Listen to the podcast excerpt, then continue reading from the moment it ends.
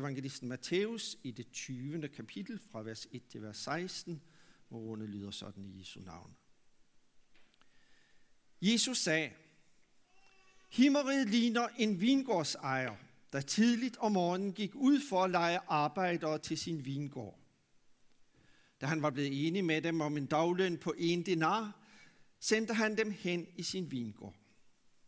Ved den tredje time gik han ud og så nogle andre stå ledige på torvet, og han sagde til dem, gå I også hen i min vingård, så skal jeg betale, hvad I har ret til. De gik derhen. Igen ved den sjette og den niende time gik han ud og gjorde det samme. Ved den 11. time gik han derhen og fandt endnu nogen stående der. Han spurgte dem, hvorfor har I stået ledige her hele dagen? De svarede ham, fordi ingen har lejet os. Han sagde til dem, gå I også hen i min vingård. Da det blev aften, sagde vingårdens ejer til sin forvalter, kald arbejderne sammen og betal dem deres løn. Men sådan, at du begynder med de sidste og ender med de første. Og de, der var blevet lejet i den 11. time, kom og fik hver en dinar. Da de første kom, troede de, at de ville få mere, men også de fik hver en denar. Da de fik den, gav de ondt af sig over for vingårdsejeren og sagde, de sidste der har kun arbejdet en time, og du har stillet dem lige med os, der har båret dagens byrde og hede. Men han sagde til en af dem, min ven, jeg gør dig ikke uret. Bliv vi ikke enige med, blev du ikke enig med mig om en dinar? Tag det som er dit og gå. Jeg vil give den sidste her det samme som dig. Eller har jeg ikke lov til at gøre, hvad jeg vil med det, der er mit? Eller er dit øje ondt, fordi jeg er god? Sådan skal de sidste blive de første, og de første de sidste. Amen. Hvor er Holger? Kan nogen få øje på Holger? Mange af jer har sikkert, da I var børn, skulle finde Holger i en stor vrimmel af en masse ting på billedet. Der galt om at finde den her lille bitte Holger midt i vrimlen af mennesker og ting og sager. I dag så gælder det nu ikke Holger, men derimod disciplen Peter. Er der nogen, der kan, der kan få øje på ham i vores tekst?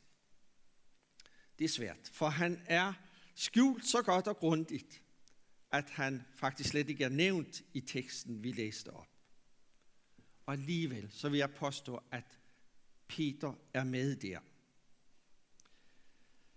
Uden for teksten, godt nok. Men han er der skam. Men vi må have fat i Bibelen for at finde ham ved at læse teksten i sin sammenhæng.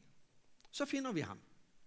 Nemlig i versene lige forud for øh, i slutningen af kapitel 19 hos Matthæus. Her finder vi altså Peter, som altid har det med at stikke sin næse frem og gøre sig bemærket på, på en eller anden måde. Nu har jeg fået problemer med den her Nå.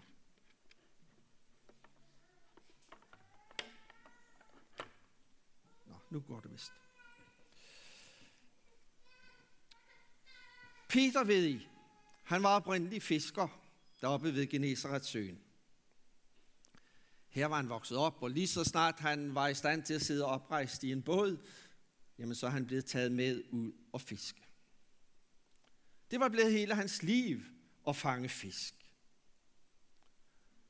Og endnu i dag, så kan man til minde om Peter købe Sankt Peters fisk ved Genesarets søn, og de smager godt, skal jeg hilse at sige. Jo, Peter og fisk var kommet til at høre sammen i den grad. Og på samme måde var det med hans forhold til hans familie og de andre fiskere, og de dejlige omgivelser deroppe ved søen. Det var bare blevet en del af ham det hele. Her har jeg roet herfra min verden går, som vi synger. Men så kom Jesus ind i hans liv og vendte op og ned på hele hans tilværelse. En dag så stod Jesus der ved bredden af søen og kaldte Peter og sagde, følg mig. Og der var noget, der gjorde, at Peter han følte sig draget og tilskyndet til at bryde op og forlade det hele. Både fisk og båd og familie og venner for at følge Jesus. Og så stillede Jesus ham en ny fremtid i øjnene. Fra nu af skal du fange mennesker. Ikke med krog eller net, men ved at sprede vidnesbyrd om Jesus. Vidnesbyrd om Guds herlige rige. Og på den måde skulle Peter fange mennesker for Guds rige. Men hvad med kontrakten? Hvad gik ansættelseskontrakten ud på? Hvad var ikke mindst aftalen om lønnen? Ja, den slags spørgsmål havde Peter slet ikke tænkt over fra starten. Der var han bare så begejstret over at få lov til at skulle følge Jesus. Men nu meldte spørgsmålene sig. Peter havde måttet ofre meget for at blive en del af Jesu projekt. Og samtidig kunne han ikke, sikkert ikke se sig fri fra at gå og drømme sig tilbage til livet ved Genesaret og fiskeriet der. Og alle vennerne. Og så meldte spørgsmålet sig. Hvad får jeg egentlig ud af det her? Og så er det, vi nærmer os vores tekst i dag. For en dag så går Peter til Jesus og siger til ham, og han sørger for at ligesom tage de andre med, de andre disciple med, så det ikke skal lyde alt for selvoptaget. De var jo ligesom i samme båd. Se, vi har forladt alt og fulgt dig. Hvad får vi så? Et meget rimeligt spørgsmål at stille, må man sige. Hvad får vi igen for alt det, vi har satset? Er det overhovedet umagen værd? Hvor er Holger? Nej, hvor er Peter? Hvor er Peter her i dag i bykirken i Aarhus? Har han måske gemt sig et eller andet sted? Står han heroppe på talerstolen? Eller sidder han et sted nede i rækkerne? Ikke Peter selv naturligvis, men en og anden, som tænker på samme måde som ham. Hvad får jeg egentlig ud af at være en kristen og tjene Jesus? Det skulle jo helst kunne betale sig. Måske ikke lige frem gjort op i kroner og øre, men så på, på anden måde. Der er jo andre værdier i livet end penge At opleve fred og glæde og opnå gode resultater. Og blive værdsat for det, som man gør. Alt det betyder helt sikkert meget for os. Men får jeg også det ud af at være en kristen og tjene Gud? Hvor jeg kunne gøre, hvor jeg kunne gøre så meget andet. Der var store omkostninger forbundet med det, synes vi. Der er noget andet, vi må vælge fra. For i stedet at kunne stille os til rådighed i en tjeneste for Jesus og hans kirke. Det kan faktisk indebære en hel del slid og slæb. En hel del bøvl, hvis man vil være frivillig i det kristne arbejde. Men det forventes jo ligesom af os, ikke sandt? Så hvor er Peter? Peter, som siger, se, vi har forladt alt og fulgt dig. Hvad får vi så? Jo, hånden på hjertet. Der står noget af ham og hans indstilling heroppe på talerstolen i dag.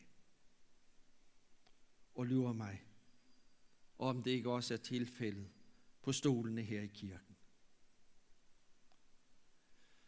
Jesus svar til Peter er, at der er en stor løn i vente for den, som har sat alt på at tro på og følge Jesus i sit liv.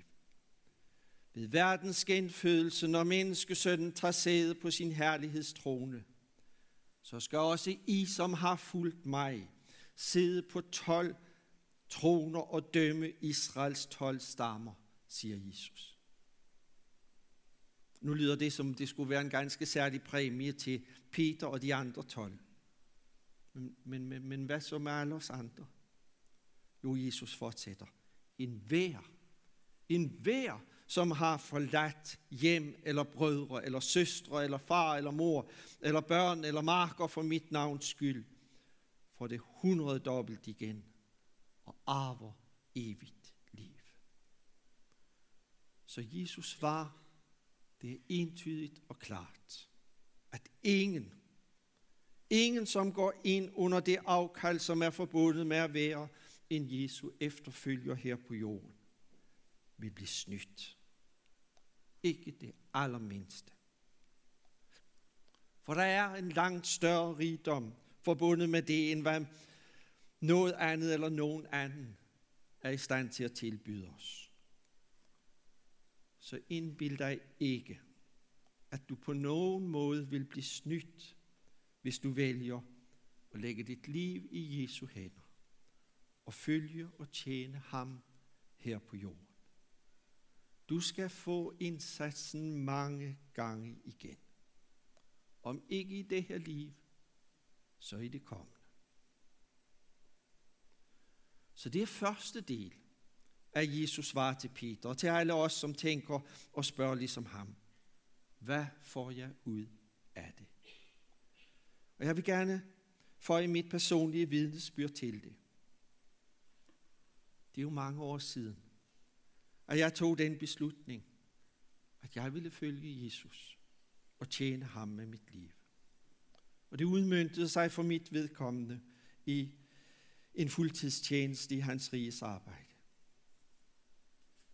Det har der været hårdt indimellem.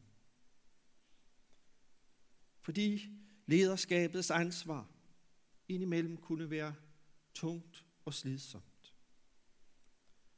Man oplever skuffelsen både over sig selv og over andre. Men velsignelsen, den har været mange gange større end alle afsavn. Faktisk så har jeg ikke behøvet have fokus på afsavnet. For velsignelsen ved at tjene ham og hans kirke, den har været så mange, mange gange større. Har nogen måtte lide afsavn på grund af min tjeneste, der har snarere været min familie. Men har jeg alligevel indimellem gået hen og fået bare en lille smule ondt af mig selv, så har jeg måttet minde mig selv om Jesus svar til Peter om, at den hver skal få det hundrede dobbelt igen. Men det var kun, det var kun første del af Jesus svar. Og anden del af svaret kommer i form af Jesu lignelse om arbejderne i vingården, som vi læste. For hvis vi tror, at vi kan gøre det her op med millimeter retfærdighed, sådan som man tilstræber det på det almindelige værtslige arbejdsmarked, jamen så går vi helt galt i byen. Og hvis vi vil kræve, at vi skal kunne se og forstå, at alt går retfærdigt til, ja, så går vi også galt i byen. For i Guds rige, der er tingene anderledes. Jesus samler det i ordene, sådan skal de sidste blive de første, og de første de sidste. Og så er det hele placeret hinsides opfattelsen på det almindelige arbejdsmarked af, hvad der er ret og rimeligt. Jesu fortælling er så mange af hans andre lignelser en oprørende historie om en vingårdsbonde, som går ud på torvet, ud på arbejdsmarkedet om morgenen, for at lege arbejder til sin vingård. Og så vender han tilbage flere gange og henter nye folk ind. Men han ender med at betale dem alle lige meget i løn. er ikke mærkeligt, at der er nogen af dem, som bliver sure på arbejdsgiveren. Fordi de, der troede, at de skulle have mere. Når de havde slidt og slæbt hele den lange arbejdsdag. Og så kommer de her, som bare har arbejdet en times tid, lige før fyraften, hvor temperaturen i købet er gået hen og blevet ganske behagelig. Og så får de udbetalt den samme løn. Hvorfor fik de ikke selv i det mindste et klægteligt tillæg, et pålæg i lønnen, så der kunne blive et rimeligt forhold mellem indsats og belønning? Hvad kan det være, Jesus vil sige til os, som ikke alene kan kende os selv i Peter, men som også kan kende os selv igen i de her arbejder som har slidt og slæbt i hele i vingården, og bagefter føler sig dårligt behandlet, fordi de ikke fik ekstra belønning. Hvad vil Jesus lære os om Guds rige i dag? Det skal jeg kort sammenfatte i tre punkter. For det første det, at i Guds rige, der har vi mennesker ingen ret til at kræve noget som helst. Gud er Gud, og vi er hans skabninger. Det er ikke os, der er blevet sat til at bestemme spillereglerne. Selvom vi gang på gang vil indbilde os, at vi er det, og derfor gerne vil give ondt af os, hvis tingene ikke går efter vores hoved. Vi begyndte i dag med at læse fra profeten Jeremias. Noget, som handlede lige præcis om det. At vi ikke skal blæse os selv op til at ville være noget, vi som Guds skabninger ikke er. Så vi får vores indbildte stolthed over det, som vi ved, eller i hvert fald mener at vide, eller over vores egen styrke og rigdom. Nej, hvis vi skal vise stolthed og prise os lykkelige over noget, så må det være en stolthed og glæde, som består i, at vi kan få lov til at kende Gud. At vi har lært ham at kende, og derfor også erkender vores egen plads over for ham. Den indsigt, den er til gengæld guld værd. Ja, mere end det. Det er ham, der har skabt os. Og det, som vi må være optaget af, det er at kende ham som Gud. Og for Gud, der kan vi ingenting kræve. Sådan som arbejderne i Vingården mente, at de kunne kræve, at det gik retfærdigt til efter deres eget hoved. Og det andet, Jesus vil lære os, det er, at i Guds rige, der er, der er der kun én måde, som vi kan tage imod noget på. Og det er af noget. Gratis. For intet. Ja, i virkeligheden i modsætning til, hvad vi selv har fortjent. Når jeg nu som 70-årig tænker tilbage på mit liv og min tjeneste, så kan jeg se, at vejen, den er indrammet af mine mange fejl og nederlag og synder. Ikke mindst alle mine undladelsessynder. Af alt det, jeg som præst og som leder i kristent arbejde burde have gjort, men ikke fik gjort. Samtaler, som jeg skulle have taget, men som jeg ikke fik taget. I hvert fald ikke i tide.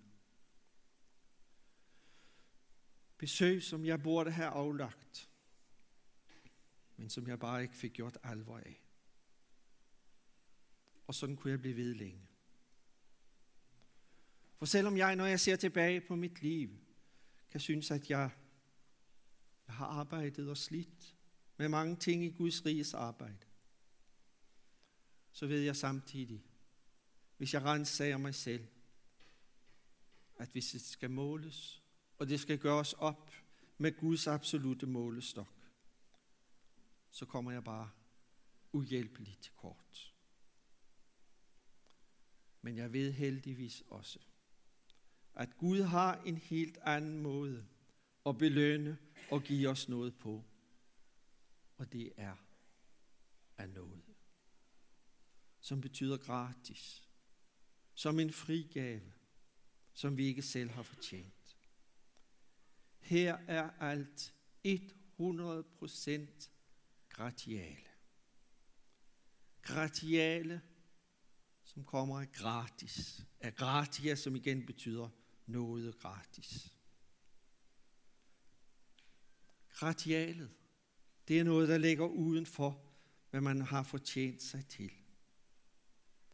Bare man har været i virksomheden et vist antal år, får man udbetalt gratiale. Uanset hvordan man ellers har udført sit arbejde. Man får det som den, man er, og for de år, man har været ansat i virksomheden. Bare at man har været der helt enkelt. I hvert fald når vi taler om jubilæumsgratiale. Når vi når til livets aften, så er det noget helt andet, som skal tale, end hvad vi har gjort os fortjent til. Som Paulus udtrykker det i Efeserbrevet kapitel 2. For noget er I frelst ved tro. Det skyldes ikke jer selv. Gaven er Guds. Det skyldes ikke gerninger, for at ingen skal have noget at være stolt af. Så er det sagt. Det skyldes ikke noget hos os, men det er Guds gave. Det er den, som skal bringe os frelst hjem, og som giver os del i noget løn. I den velsignelse, som vi allerede her i livet får lov til at modtage fra Gud, og som vi skal modtage til fulde i evighed. Hans er gaven. Det er ren gratiale. 100 procent. Og så som det tredje og sidste. Det er bare et kæmpe privilegium, at vi får lov til at være med i arbejdet i Guds rige. Der er så meget glæde og så meget velsignelse forbundet med det arbejde i Guds rige sammenhæng. At når jeg ser tilbage, så vil jeg ikke undvære noget af alt det, jeg har fået lov at være engageret i i årenes løb. Det kan bare ikke gøres op af mig selv.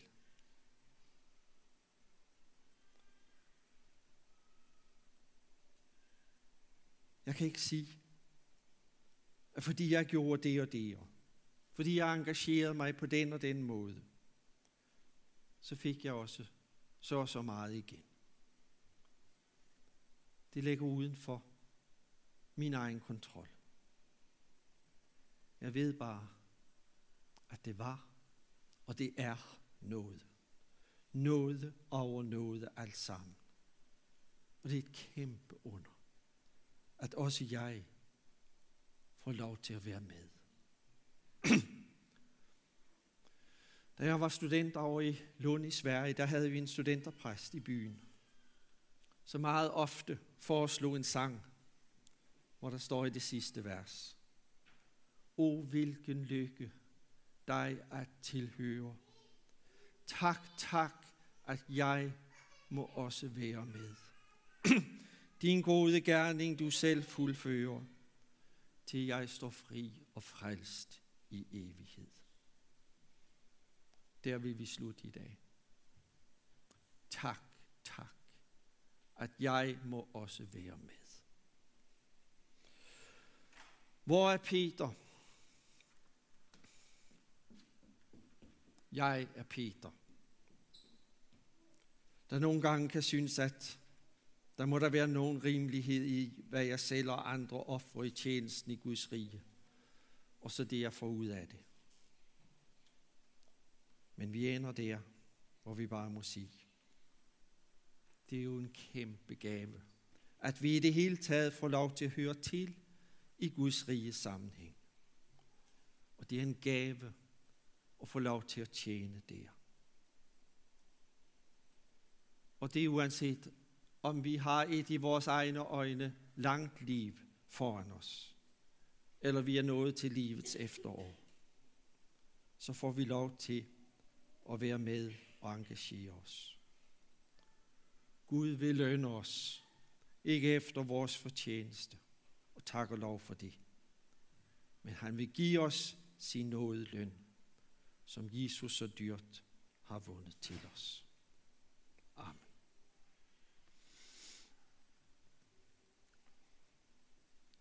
O, hvilken lykke, og dig tilhører. Tak, tak, at jeg må også være med.